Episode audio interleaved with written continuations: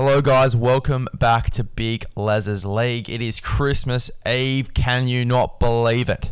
I was sitting here, it's Christmas Eve, and I was thinking, what better way to celebrate Christmas Eve than to replay the first ever podcast with the Rugby League Guru?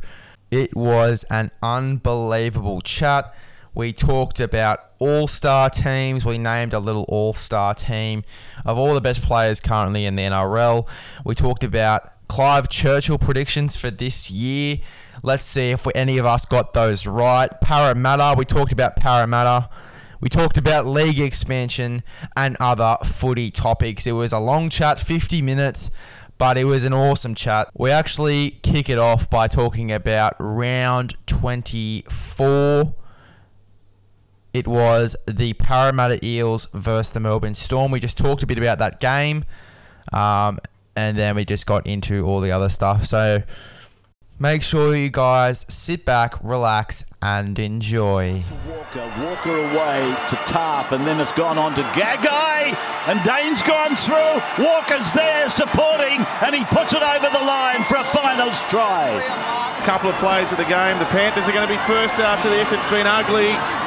They've been far from their best. Cleary straight through. The way it's come, a long ball over the top. Qatar, the trick finish. Big Les's League.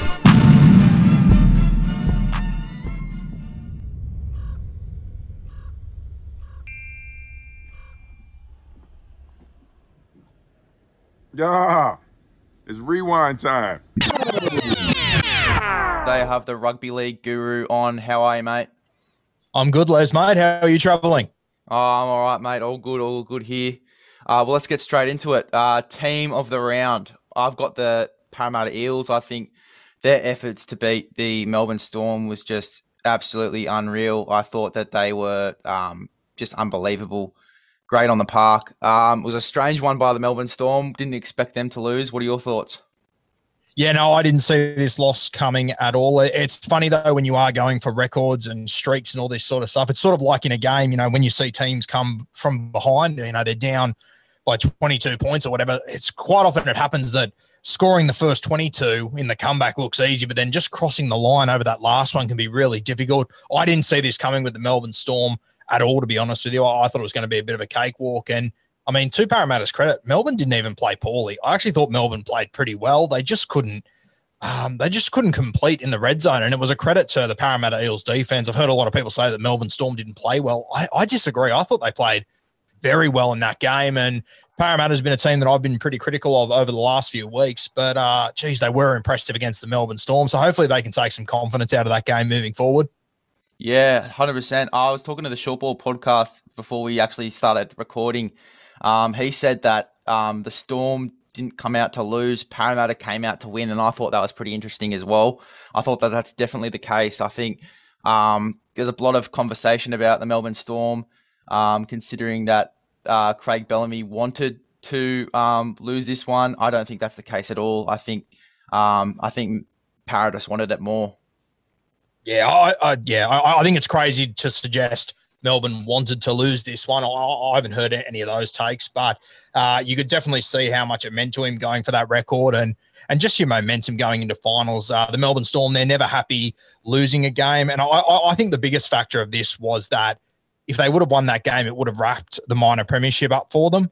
Um, and I think that he would have been happy to rest a heap of guys this week, knowing they had the minor premiership wrapped up. I've heard Craig Bellamy talk a number of times that you know, as much as you want to win premierships, a lot of teams sort of devalue the minor premiership. I know it means a lot to the Melbourne Storm. Uh, it has throughout their entire history. So there was a lot going into that game for the Storm.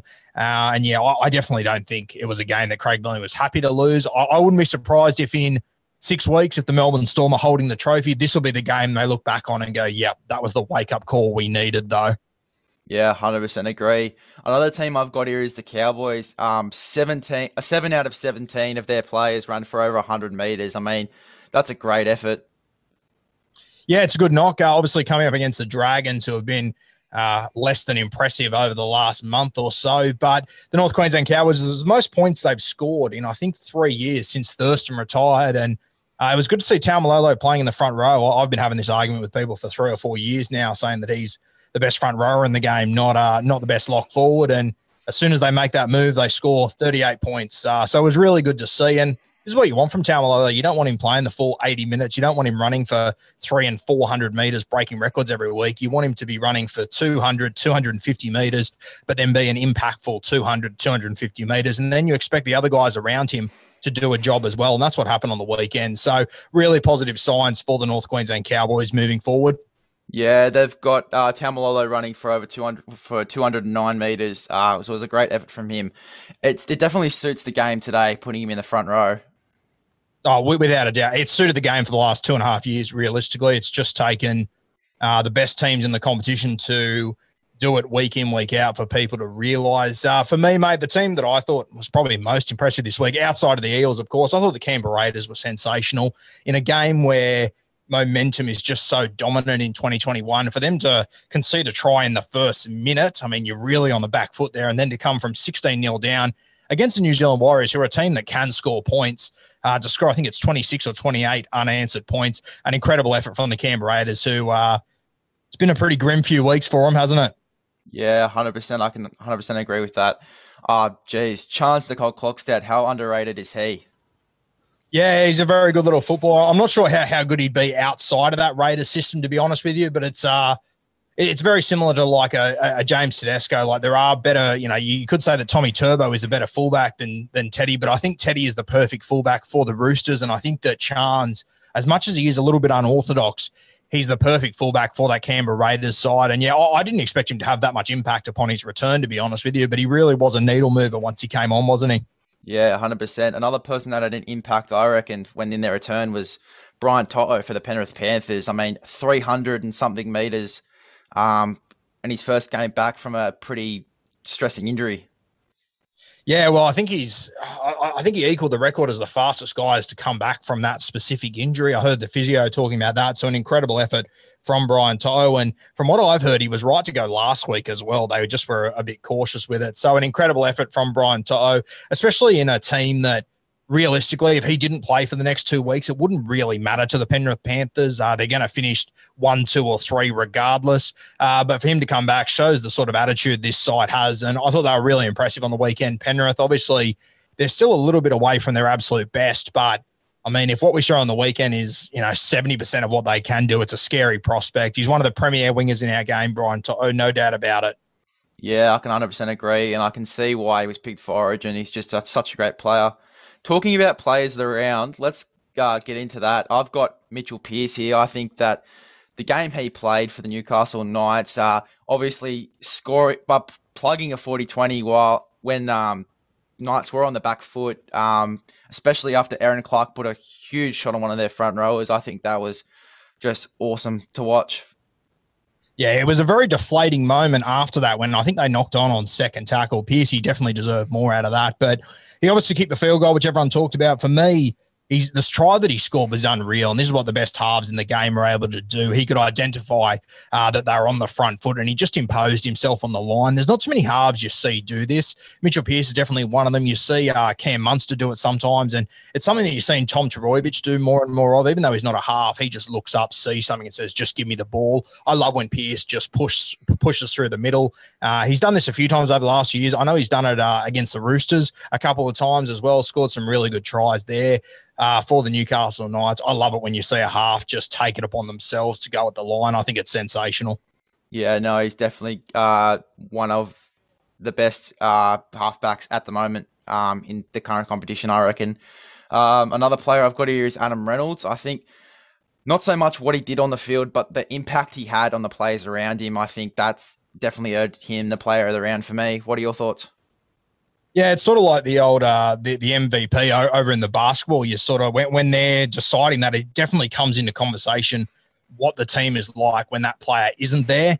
And geez, the the brief stint that Adam Reynolds had off the field in that game the other night, the South Sydney Rabbitohs look completely different. If you're a Rabbitohs fan, for me, it probably is a little bit of worrying signs heading into next season. But I thought Reynolds was unreal. He's had one of the best kicking games, if not the best kicking game in the NRL for the last few years, pretty much essentially since Thurston retired, in my opinion. I love Adam Reynolds and everything he does, and I think he's a fantastic signing for the Brisbane Broncos, who will wear the seven jersey there next year. Another guy that's worn the seven jersey at the Brisbane Broncos, and he was one of my players of the round, was Tommy Dearden, a guy that's copped a lot of criticism over the last few weeks. I think it's his first win as a starting halfback in X amount of games, whatever the hell it is. But he's a guy that he always just goes hard. He tries his very best, Tom Dearden. He's not being successful because of a lack of effort.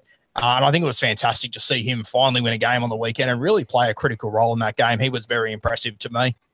Yeah, it was his second win in 24 games, um, which is a crazy stat. He's a much better player than, than that stat says, though. So good to see Tommy Dearden. Yeah. Uh, he's obviously been heavily criticised. So, yeah, good to see him get, get get a win there. I still think he's got a big future in rugby league. Yeah, I, I bet. I bet. All right, let's go into this uh, little uh, concept I've put up. Uh, all star teams. If you could, uh, if all star teams were up and all star teams were still happening, uh, what players would you put in that team and why? Just start off with your team.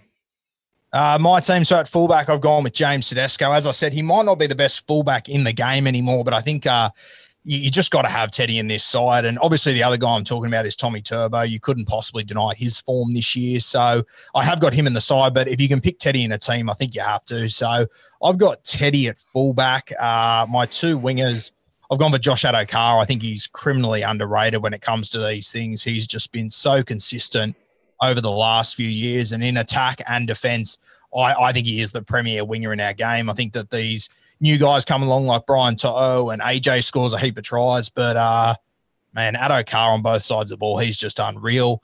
The other winger I've gone for is Brian To'o. I'm really big on coming out of your own end, and I'm not sure if there's been a winger that has more impact on a team uh, than Brian To'o. Guys that come to mind are probably Wendell Sailor, Semi Radradra at the Eels a couple of years ago, but that Penrith side, they are, you know, they're obviously an out and out top four team, but it's crazy to think the impact that their winger has. Uh, in the centers, I've gone for two guys that are playing fullback at the moment. I've gone for Latrell Mitchell. I still think he's the most damaging left center in the game. And I've gone for Tom Trbojevic. You just have to have this guy on the side somewhere, don't you? Yeah, 100%. I, I definitely agree with that. Yeah. Uh, in the halves, I've gone for Cam Munster. Hasn't been his greatest season. I honestly almost consider putting Cody Walker in there and on form. Uh, you probably should have Walker in there realistically, but I just think Munster, he's proven on the big stages. He's a guy that I absolutely love. And I think if you put him in a team like this with, you know, a star studded side, he would do unbelievable things. Uh, halfback, Nathan Cleary, he picks himself. I think he is the premier seven in our game right now. I'm really looking forward to when he starts to own those big stages. And he's, you know, he started to do it in State of Origin this year, which is a really good sign. Uh, the forward pack, mate, I thought this was really hard. Uh, my front rowers sort of picked themselves. James Fisher Harris and Payne Haas. Um, obviously, two two different body types, uh, which I'm really big on in my pack. Payne Haas, he's just an absolute juggernaut at the moment, isn't he? Yeah, I, I can definitely agree with that. Um, yeah, I've got I've got the same front rowers in my team. I think that they're just unbelievable, and the and the impact that they have on their sides, um, it's just amazing. I couldn't leave them out. Yeah, James Fisher Harris has got that intimidation factor as well. He's a real leader around the Penrith Panthers system, and he I think people forget when he first came into the game a couple of years ago, he was just he was an absolute lunatic, James Fisher Harris. He has really his arc as a footballer has been so impressive. Uh, my hooker, probably a little bit controversial, but I've gone for Harry Grant. Uh, Brandon Smith has probably been the better hooker uh, at the Melbourne Storm this year, simply because he's played more football. But with the forward pack that I was able to pick in this team, um, I couldn't leave Harry Grant out. I think he is the best nine in the game, and I, I have got Brandon Smith in the team somewhere else. So we'll get to him in a second. Uh, second rowers, I've gone for Angus Crichton as one edge, and the other edge, I've gone Cam Murray, uh, a guy that I think is better through the centre third, but if you can fit Cameron Murray into a team somewhere, you simply have to have him there. And it doesn't mean that he would stay on the edge. Obviously, all game, you could move him around a little bit. Jersey 13, uh, a bit of a controversial one for me. Obviously, you know, Cam Murray is a guy that people would have liked to have seen. Brandon Smith is another one. Victor Radley, for me, probably just hasn't played enough footy this year. He's probably one of, if not my favourite player. But uh, I, I had to go with Isaah Yeo. I think the way that he's transformed over the last few years and how important he is for this Penrith Panthers team. And uh, if I'm going with Nathan Cleary at seven, I think you're crazy not to go with Isaah Yeo in Jersey 13. And then my bench, I've gone for a heap of impact here. I've gone for Addin Fonua-Blake. I mentioned body types before. Uh, obviously, Payne Haas, James Fisher Harris, two juggernauts, two sort of slimmer sort of characters. I love AFB, just the body shape he's got. I think he'd be so hard to handle. I've gone with Brandon Smith on the bench as well. I think he's the best uh, centre third momentum guy in our game. So the Cheese picks himself there. Also a bit of cover for dummy half if Harry Grant can't go the full 80.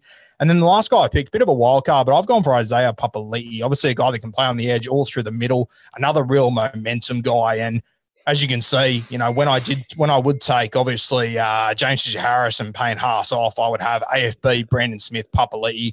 It would just be relentless through the middle. And then my last player, sort of my utility, um, you'd have to make a decision here between Cody Walker, Ryan Papenhuyzen, or Kalyn Ponga. Uh, one of those three. I sort of couldn't separate them, to be honest with you. I think current form probably lean towards Cody Walker, but if you would have asked me at the start of the year, really hard to leave Ryan Papenhuyzen out. So I'd go with those big three on my bench with a utility there. What does your side look like, mate? Uh, well, my side, I've got James Tedesco at fullback as well. As you said, I don't think you can leave him out of your side at all. I think he's just too valuable as a player.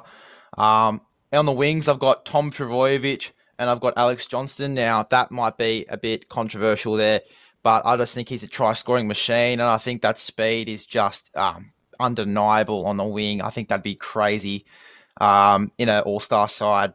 Uh, in the centres, I've got Latrell Mitchell and Joseph Manu. I think Joseph Manu, he's just played some great footy this season. What are your thoughts on that? Yeah, I'll tell you what, Joey was really hard to leave out for me, but uh, when you've, you know, there's just so many class players. I actually considered picking Joey Manu on a wing, to be honest with you, just to get him in the team somewhere. I was sort of tossing up him and Brian To'o, but uh, yeah, Joey Manu, probably the unluckiest back not to get into my side.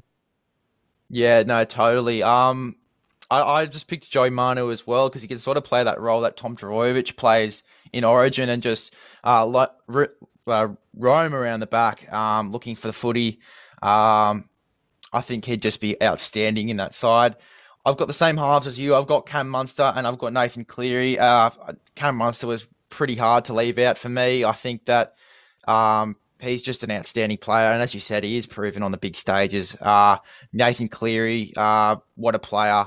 a thousand points, and he's only 23 years of age. I mean, he's got some great footy ahead of him. Um, totally, totally agree with your pick there. I've got him there as well. Front rows, I've got the same as you as well. I've got Fisher Harris and I've got Payne Haas. Uh, Payne Haas, what an impact for the Brisbane Broncos. Um, just crazy, crazy talent. And James Fisher Harris, um, he's cr- just playing some great footy at the moment. I think he's really matured his game since he started as well. Um, yeah, and uh, he's playing some great footy at the moment. In the back row, I've got Angus Crichton and I've got Cam Murray. Wow, Angus Crichton, what a season he's had. He he's probably hasn't been mentioned as much as other players like your David Fifitas. Um, but he, what the impact he has for the Sydney Roosters, it's just undeniable. Like it's impossible not to see. He he's awesome, and then Cam Murray as well. Um, the season he's had for the South Sydney Rabbitohs the little things he does, um, the defense that he puts in week in, week out, I think that he was just too hard to leave out. 13, I know you said that he hasn't played much footy this season, but I've gone with Victor Radley. I think that the strike and the, and the absolute power that he has, um, it's just too hard to leave out. He's almost like a third half as well on the field um, in most games, along with that strength. What are your thoughts on Victor Radley? Yeah, mate, I'm a huge fan of Victor. I just, uh, if I'm going with Nathan Cleary, it's so, and it's more so a pick that's not Isaah's better than Radley. It's just, uh, I was obviously told to pick a team here, and this is the team I've gone for because I think they would gel well together. If I'm going with Cleary, I definitely want Isaah Yeo. I know that's a combination that is bulletproof. I obviously haven't seen Radley and Nathan Cleary play footy together, but you know, I've been a huge fan of Radley on my page for a long time. I think he's the guy that's changed the 13 jersey. He's transitioned it away from that extra front rower to, as you said, like a third half. Uh, he's he's been the key to the Roosters for a long time. So I've gone for Isaah, but I would never criticise anyone for picking Victor Radley in the 13 jersey. Yeah, no, hundred percent. I've definitely had to put him in there. I've got Isaah on the bench, um, uh, just coming off the bench, and as you said, just contributing to that combination that he has with Nathan Cleary. I think that's just unstoppable. My bench is Harry Grant. I've got Harry Grant on the bench just as an impact. He can basically just play that roaming lock role or play a bit of hooker in the last 20 of the first half or like a long time in the second half. You can just put him on and let him play footy. I think that he'd be great off the bench. I've got David Fifita now. He's just a strike weapon. He's just a weapon. He, no one can tackle him. He, he's too big, too strong. I think that um, have great impact off the bench. Uh, he was just impossible for me to leave out. Uh, 16, I've got Isaah. I think that, yeah, as you said, the combination with Cleary, I think is just too valuable, and I had to put him in the side. Uh, and then my 17 is Daniel Saifiti. Now, um, he's obviously out for the season with that injury, um, but he's just played some great footy uh, the past few seasons. And I think in an all star team, you've just got to put him in there because he really does um, contribute to that Newcastle Knights side. I've picked an 18th man. I've, I've gone with Cody Walker. Um, and yeah, he'd be great. He can just fill in anywhere if um, if someone's injured. What are your thoughts on that side? Yeah, mate, I think it's really strong. I've uh, I, I obviously left Radley out, which was probably the main difference in these sides. Our back line's a little bit different, but I don't think you're really losing or gaining much between our two back lines. Um, the, the, the other guy that um, that you didn't mention was your, your starting hooker, Damien Cook. Uh, obviously, you've gone with Cook and Harry Grant. I've gone a little bit differently with Harry Grant. I've got Brandon Smith on the bench who could play hooker for me if I needed him, but I think I'd rather use him as a sort of a centre third guy. But mate, it'd be one hell of a game if these two teams went against each other. I think for me, the standout from your team that was hard to leave out, obviously Joey Manu was one, but as you mentioned, Daniel Saifiti, I think he's one of the most improved players in the game over the last few years. Just such, such a consistent and safe front rower. I just sort of went for a bit more explosive upside on my bench. If I was going to pick Saifiti, I think I would have probably had him in the starting team. Realistically, he's just that sort of a fellow, but uh, definitely a guy that deserves to be in the conversation for any All Star team that we're that you're selecting at the moment. Yeah, no, for sure. I've sort of gone with Damien Cook just for that speed out of dummy half. Um, I, another player that I thought would, was hard to leave out for me was Isaiah Papali'i. I mean, he is definitely the buy of the year. He is just solid. You can put him in the front row, back row, even a lock. He would he would just be electric. Um, yeah, I, I, he was really hard to leave out for me, but I had to go with Daniel Saifiti just purely to the fact that he's just a safe front rower. Um, he's super strong, um, and I think he just get the job done for that side. Um, Moving on to the next uh, topic, Clive Churchill medalist prediction. I've gone with Tom Trbojevic. I think he gets it. What are your thoughts? Yeah, I think Tommy Turbo is a good shout. If Manly are there, I mean, if Manly are to win the premiership this year, geez, it's hard to argue that it'll be anyone outside of Tommy. Uh, the other one would probably be DCE. He'd probably be the next best. He's obviously already won a Clive Churchill as well, so that'll be an unreal narrative. But I think if Manly are there, Tommy Turbo, he has to be uh, the choice there. I've got uh, the Melbourne Storm taking on the Manly Sea Eagles in the grand final this year. Uh, at the moment, obviously for Manly, you would have to go turbo, but I think Melbourne will win this game, this grand final. Um, I've gone for Cam Munster. I feel like I feel like Munster's just been floating along this year, sort of waiting for September to come along for finals footy to come. And I feel like he is going to have something big lined up for us come finals footy on the big stages there. The other guy I've gone for is Harry Grant. Now, Obviously, he's only going to probably play 60 minutes. They're obviously going to stick with their plan at the moment of having uh, Brandon Smith start the game, which I would do as well. At the start of the season, I said definitely not. But from watching Melbourne this year, it's impossible uh, to to deny that it was the right way to go. But Harry Grant, he'd be my other smoky coming on in the in the last 60 minutes. I just think he is going to wreak absolute havoc in that grand final if Melbourne are there. So they'd be my two punts. But I really like the Tommy Turbo shout if it is the Manly Sea Eagles, obviously. Yeah, no, hundred percent. The reason I've gone with Tom Trbojevic is um, Manly just look hot, like hot contenders at the moment. Um, South's obviously losing their Trell Mitchell. They, they could still get there, but it would be really difficult for them. So I reckon that the grand final this year um, will be um, Manly and, and, and Melbourne. I don't see Penrith getting there purely just the fact that um, I just don't think they're there. Um, I mean, hundred percent they deserve to be uh, in the conversation. They deserve to be in that grand final spot. I just don't think uh, personally that they're there yet in like this season. I think Manly have just uh, proven that they are a force to be reckoned with. Um, and I think if Panthers and Manly play today, I think Manly win that game. What are your thoughts on that? Yeah, I think realistically, I've got the Melbourne Storm as the favourites, and I've got Manly and Penrith at about even. I think for me, it depends how this draw plays out. It depends which of the two of these three sides end up on the same side of the final series. Like if you end up with you know, the Melbourne Storm playing either the Panthers or the Manly Sea Eagles in the prelim final. It changes everything. So it all comes down to who ends up on what side. If the Melbourne Storm land on a side without either of those two teams, um, I think they're just going to cakewalk to the grand final. And geez, if you are the the Penrith Panthers and the Manly Sea Eagles and you end up playing each other to get into the grand final, God, it's going to be hard to get up again the week after. And if you if it lands the other way, say if you're the Penrith Panthers on one side and Melbourne has to beat Tom Trbojevic to get into the grand final, if I'm the Penrith Panthers, I'm feeling pretty confident because that's going to take a lot of juice out of it. I think a lot of this competition is going to come down to who ends up on what side of this finals run. Yeah, no, 100% agree. The other component um, that no one really talks about over the past, say, two or three weeks, I've sort of picked it up. I don't know if you've picked it up, but I've sort of picked up that those, the, particularly the the uh, Manly Sea Eagles, they've sort of proven um, that Melbourne can be beaten if you get in their face early. You score a few points, um, and you yeah, you just get in their face for the entire game in defence and in, in, in attack. What are your thoughts on that?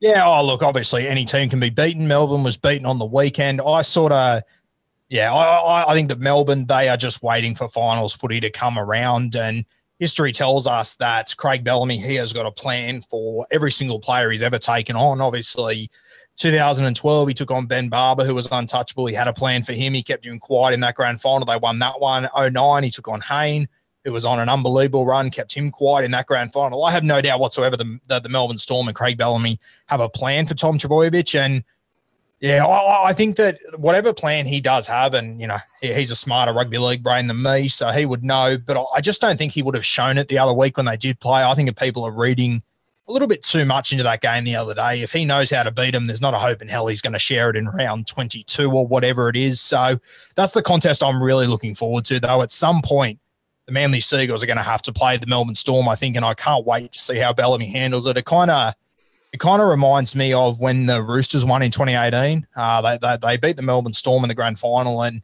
Victor Radley said after the game that we knew halfway through the year how to beat the Melbourne Storm, but we didn't. We couldn't reveal it yet because if we did in the regular season, Craig Bellamy would find a way to overcome what they were doing. So, sort of reminds me of that it's a real chess uh, and chestnut checkers uh, sort of contest at the moment, but they can be beaten. There's no doubt about it. We saw it on the weekend, uh, but I, I, think when it gets to final footy, it's a different beast. It's very different to round 20 to 25 when you know you've got a top four spot locked up. Nothing. They're a team that has played so much finals footy. Uh, they know how to taper and be up at the right time. So still, they can be beaten, no doubt about it. But I'm not as convinced on the narrative that – Manly have worked out a way to beat Melbourne, sort of thing. Yeah, no, I agree with that. Um, well, if if say if Manly and Melbourne play tomorrow, who do you think wins that game? Uh, if they play tomorrow, uh, could be anyone's. If they play in a, in the final series, I'm taking Melbourne every day of the week. Yeah, no, I agree with that. Um, just a quick one as well. Um, South without Latrell, uh, do you still see them uh, going far in this final series? Uh, I can see them going a good whack. I think that they probably lose week one. I think that means that in week two, they'll either play, you know, a Parramatta or a Roosters, potentially a Knights or one of the other sides. But I, I can see them going through the first two weeks, but I can't see them going any further than that. I think with Latrell, I would have given them a real shot because the other factor with South Sydney is that you're going to have the farewell tour kicking in soon. There's going to be a lot of motion around sending off Adam Reynolds, sending off Wayne Bennett as well. But I just think it's a superstar league at the moment, and losing one of your biggest stars in Latrell Mitchell, it's definitely going to hurt them. I think they could win hmm. their first. I think I think they could make it to week three. That's probably their ceiling for me. That the South Sydney Rabbitohs minus Latrell Mitchell. Yeah, oh, I totally agree with that. Uh, moving on, obviously Para won um, last week against Melbourne. That was huge for them. What do you think Para should do um, in order to go a bit further in this final series?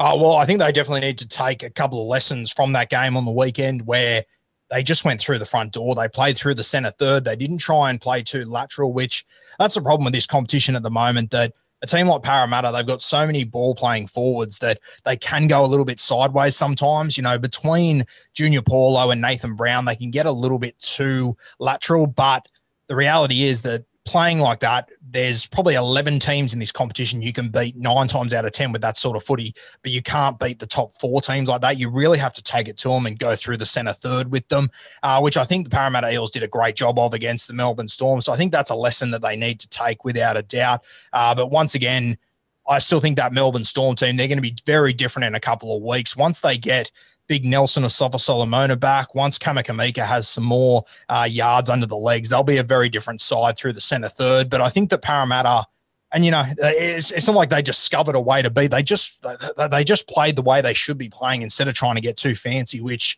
I think some of the lower teams at Parramatta have belted and smashed all year. Probably lures them in to play that style of footy when it's not really the way to beat these top sides. Yeah, no, I agree. Well, I, I took some notes on this one because I, I was I was having sleepless nights thinking about this one actually because uh, they've obviously had a few um, really shocking games this at the end of uh, bit of this season.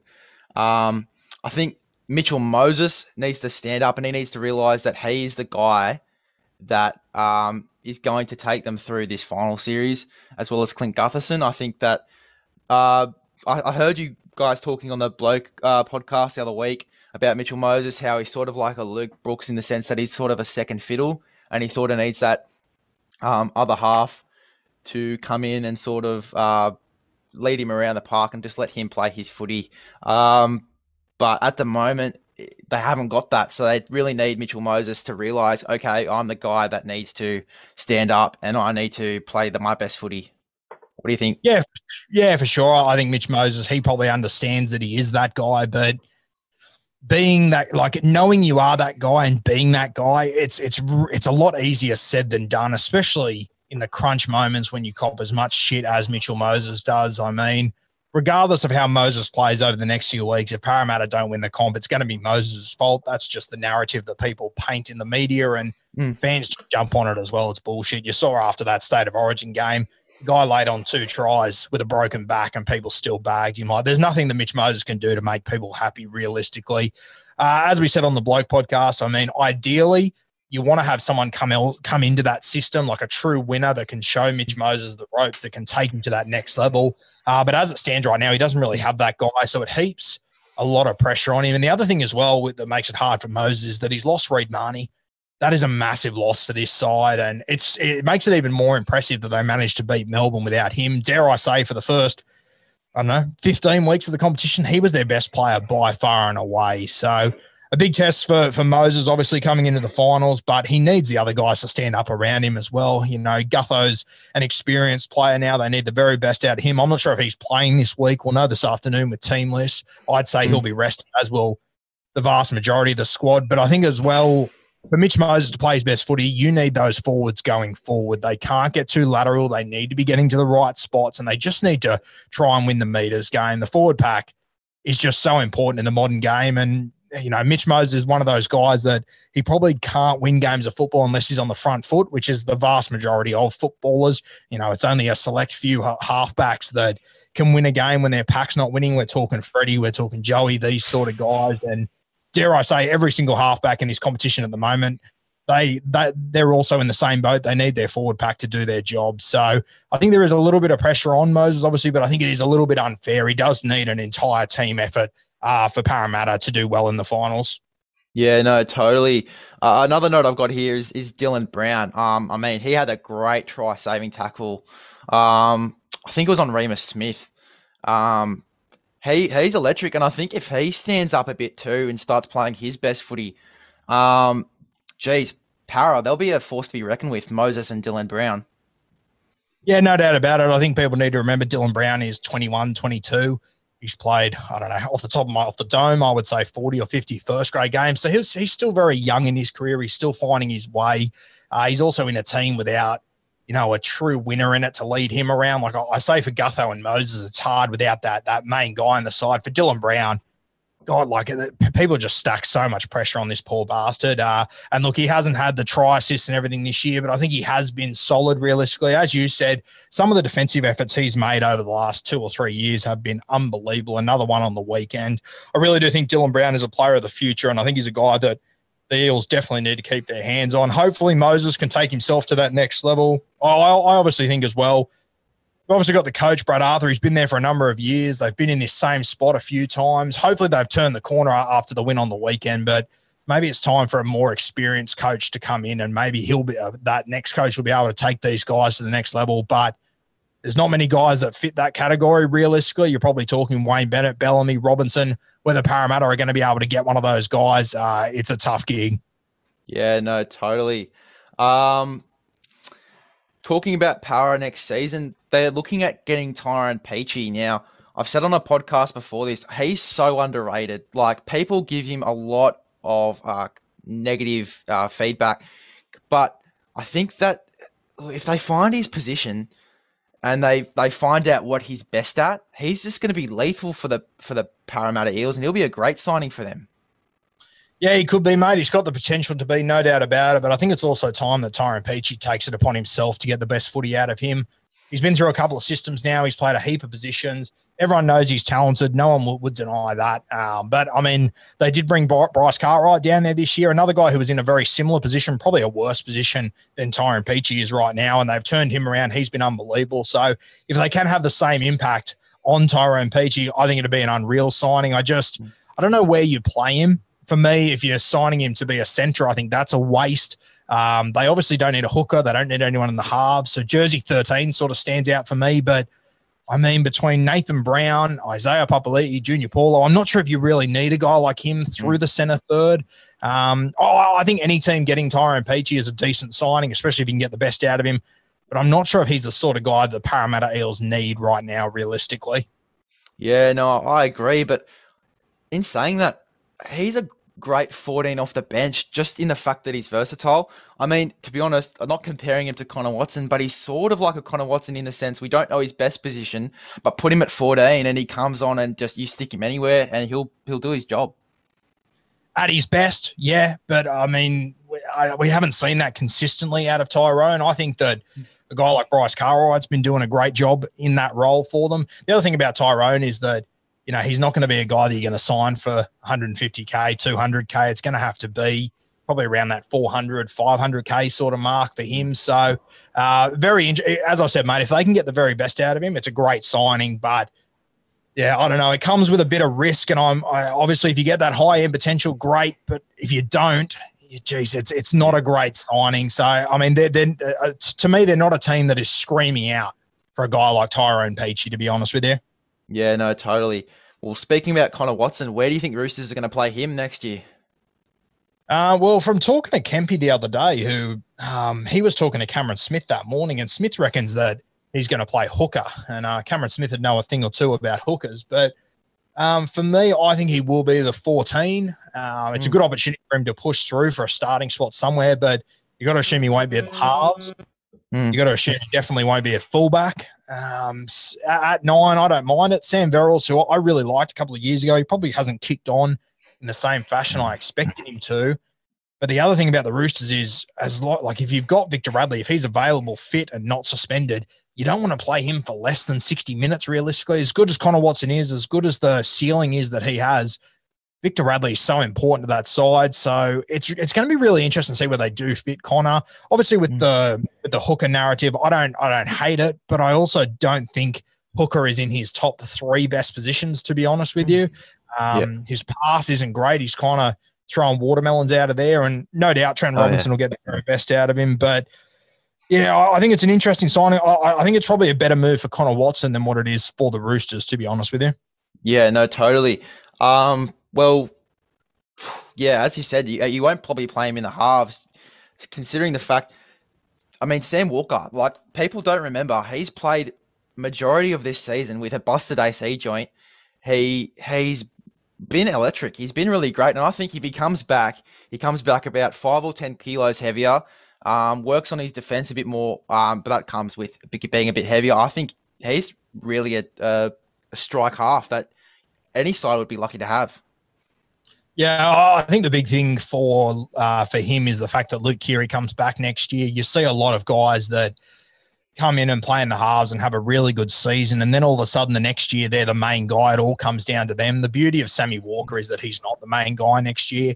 Uh, Luke Keary returns; he's going to be the guy driving the ship. I think it's really, really good timing for Sam Walker. He's obviously got a season under his belt that he probably shouldn't have had realistically, that ideally he wouldn't have had, but he's handled it very well. He's obviously a little bit battered and bruised.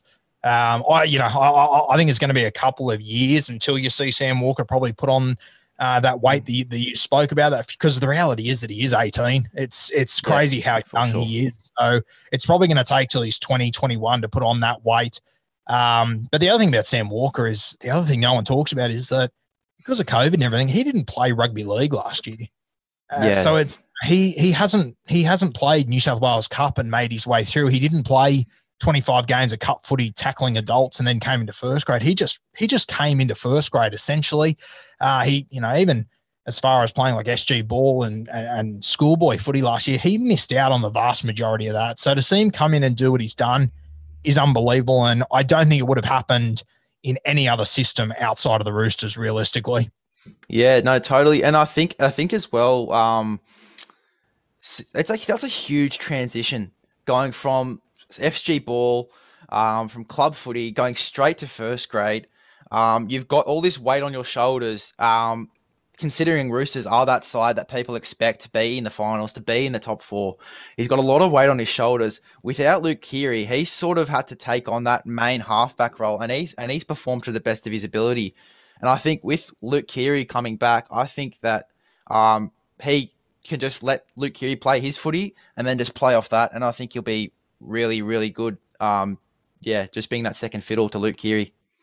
Yeah, I think as well, mate. You obviously said it's a it's a big jump. Like it's a massive jump. Like uh, you're you're you're in my footy team that I coach, obviously, and we've obviously jumped up a few divisions over the last few years. And yeah, I mean that's going from division division in the same age group, and how much of a difference has that been? Now think about essentially he's gone from playing under 18s to playing grown adults in the hardest yeah. competition against the biggest humans imaginable. The jump is unbelievable, and the size he's at, as, as you've mentioned, it's just crazy what he's done this year. Yeah, well, no, well, I can't. I'm no Sammy Walker, so I can't really tell you what what that's like. But I can sort of give you a little idea. Like we were a Div three, um, playing really easy teams. I was a second rower, scoring about three tries a game on my on a good day. I've we've moved up to like Div two. Um, we've got play teams that should be in Div one playing in there. We've got massive teams, and and uh, put in the front row. I, I can tell you, I can tell you right now, it, it's hard. It's hard for us. It's hard. It was hard for um, the halves as well. We obviously had a lot of injuries, like Riley and that uh, being out. We had a huge amount of injuries, and I think, um, yeah, I think next year will be on fire. Um, now that we've got used to that sort of uh, Div two comp. Yeah, and, and it takes time, regardless of if you're under 12s, if you're under 15s, 19s, first grade, uh, rugby league just gets harder and faster as you move up. And he'll be really good for the run, Sam Walker. So excited to see him next year. I'm sort of uh, I'm hesitant on my expectations because the second year is often the hardest. Uh, yeah. Uh, obviously, coming off the back of your first, but it will help having Luke Keary there and being in the system that he's in with all the stars returning next year for the Sydney Roosters. I'm really looking forward to seeing them next year. Yeah, totally. Well, a similar thing happened to Kyle Flanagan. He had a great season for the Roosters. Then he moves to the Bulldogs, and he's got so much weight on his shoulders. They think that he's this top-notch halfback. They've got so much expectation for him, and he ended up he ends up getting dropped halfway through the season. Yeah, for sure, and uh, I think that's just the reality of going uh, from one of the top teams to one of the bottom teams that is building. This year for Canterbury was always going to be a bit of a building season. I think we give Flano another year or so to see how he goes when he has got the right pieces around him next year. So, yeah, I, am not really too keen on stacking too much shit on Flano. I want to give him a bit more time than what we've seen so far. Yeah, no, totally. Well, on to the next topic to finish up. Uh, let's talk some league expansion. We've obviously got the either the Redcliffe Dolphins, the Brisbane Firehawks, or the Brisbane Jets uh, coming into the NRL. Well, potentially, what do you think on that? Uh, I think it's really interesting. Um, personally, I wouldn't do it myself. I'm not sure if we have the talent to be able to do it. Uh, you look at the games this year and how many blowouts and stuff there's been, and people complaining about the top teams being too good. I just think to spread that talent out even further uh, would make life very, very hard. Uh, you look at expansion teams over the years, just across Australia in a lot of competitions, more often than not, they haven't been overly successful. Um, you know, obviously with the Melbourne Storm as the major exception back in '98, uh, but yeah, look, I, I, I, won't be against it. I think the other thing that we've got to consider is that if you bring in an extra team, um, all of a sudden you've got 17 teams instead of 16, which means that one team needs to have a bye every week. So it's sort of, yeah. uh, there, there's a lot of factors that go into it. If they were going to do this, I would probably rather do it properly and bring in two teams instead of one. Yeah. But I don't think we have the talent for one, let alone two. So it's really interesting. And, you know, I, I think it's a strange time to do it when you consider that a lot of kids coming through the junior system, they haven't played much rugby league over the last two years. Like, like, like you guys that are your age, for example, what, what have you played? Probably 12 games of footy in the last two years? Oh, we've played like less than that. We've probably played about seven or eight.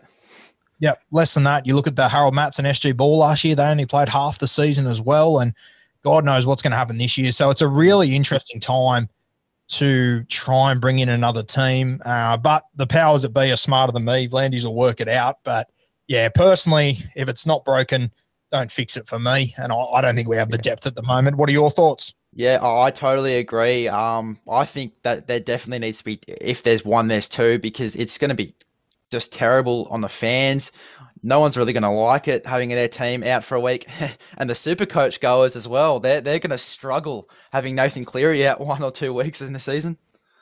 Well, that's the other thing, mate. And as silly as that sounds, you know, fantasy football, all you have to do is look around the world at other sports and how important it is. And it's only growing in Australia. More and more people are getting into it. So, uh, you know, it, it, I'm sure that wouldn't be on the radar of Peter V'landys, but that's something that would Jeff, I know for sure it would impact me and my mates. And I know from you boys that I coach footy, you guys are pretty keen on your comp. So, all of a sudden, if a team has the bye during finals, that plays a huge role. And yeah, I, I, there's a lot that goes into it that probably uh, there's bigger fish to fry than uh, fantasy football for PVL, but uh, yeah, definitely something yeah. to consider. Yeah, no, hundred um, percent. Well, if there was a league expansion and they did bring in two teams, two teams that I've got coming in, I've got the Redcliffe Dolphins because I think that they've already got a field up, they've got teams playing there, they've sort of advertised um, their club in a good way. I think they'd be the most likely to enter the NRL. And I think that if they add a second team, they don't need another Brisbane one. I think they need like an Auckland one. Let's spread it out. Maybe PNG, uh, an Auckland side. What are your thoughts? Yeah, I mean, there's a lot of uh, there, there's a lot of things that go into this. That to, to be honest with you, I haven't looked too deeply into all these sides. I'm just waiting to see how it plays out. I like the Redcliffe bid, uh, but as far as an Auckland and a PNG side goes, I think it, it's a great idea in theory, but when you look at the state of just the world at the moment, bringing in another international side would be incredibly difficult. I, think it's probably, you know, as good as another New Zealand team would be, it's probably the worst possible time to bring in another team from New Zealand simply because the Warriors haven't played a game there in two years. I mean, half the mm. guys playing for the Warriors have never set foot in New Zealand realistically. It's a, once again, it's just a really grim time to be bringing in another team into this competition because there is just so much going on in the world that just makes it even yeah. more difficult. I mean, if we were to bring a new team in in two years and we're put in the same situation where these guys are separated from their families and everything, I mean, it just has such an impact on that team and how they're built. If you were to bring in a new side in their first two seasons, they were in a bubble, it just changes everything. If fans aren't allowed to go and watch that team play, they miss out on those crucial first few years to build a big fan base. Um, yeah, really tough. And you've obviously got to pay overs to get players if you're a new franchise because teams don't know what they're walking into. And mm. history tells them they're more than likely walking into a bit of trouble. They're not walking into a Melbourne Storm or Sydney Roosters, one of these sides. So, yeah, look, I'm not overly keen on the expansion idea right now. Realistically, I think that before we expand, we simply need more people playing rugby league. Like, yeah. I coach you in, in, in South Sydney in under 16s. How many South Sydney teams are there? Three? Oh, there's like four or five. That's it. Four five. Um, okay, that's just absolutely. Yeah, that's just our comp. But let's say at max there's five teams, which there probably isn't that many. That's hundred kids that are choosing to play rugby league at age 16. I mean that that is embarrassing at the moment. Yeah, no, that's that's hectic. Um, and there's a lot of teams that have dropped out too in the last few years as well. You've got the um, oh, you got the Coogee Dolphins. You've got just off the top of my head the Lions.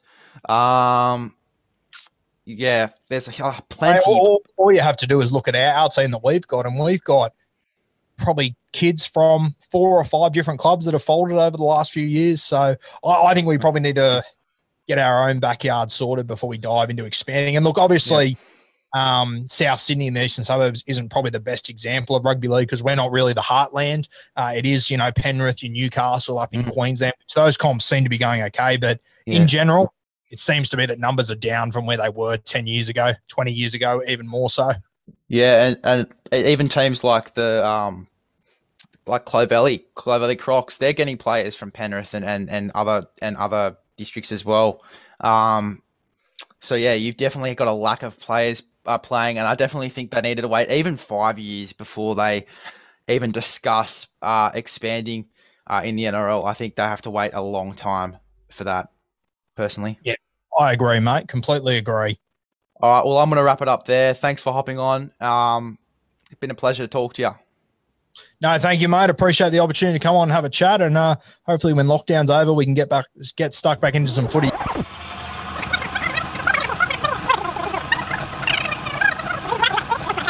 Well, that was it. That was it, guys.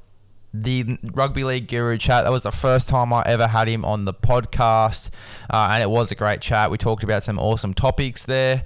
I want to thank again Rugby League Guru for hopping on all those times, supporting the page, everything he's done for the page. Just want to give a huge shout out to the Rugby League Guru. Thank you for choosing Big Les's League and all rugby league experience. Recommend this podcast to a friend, and I will see you guys in the next one.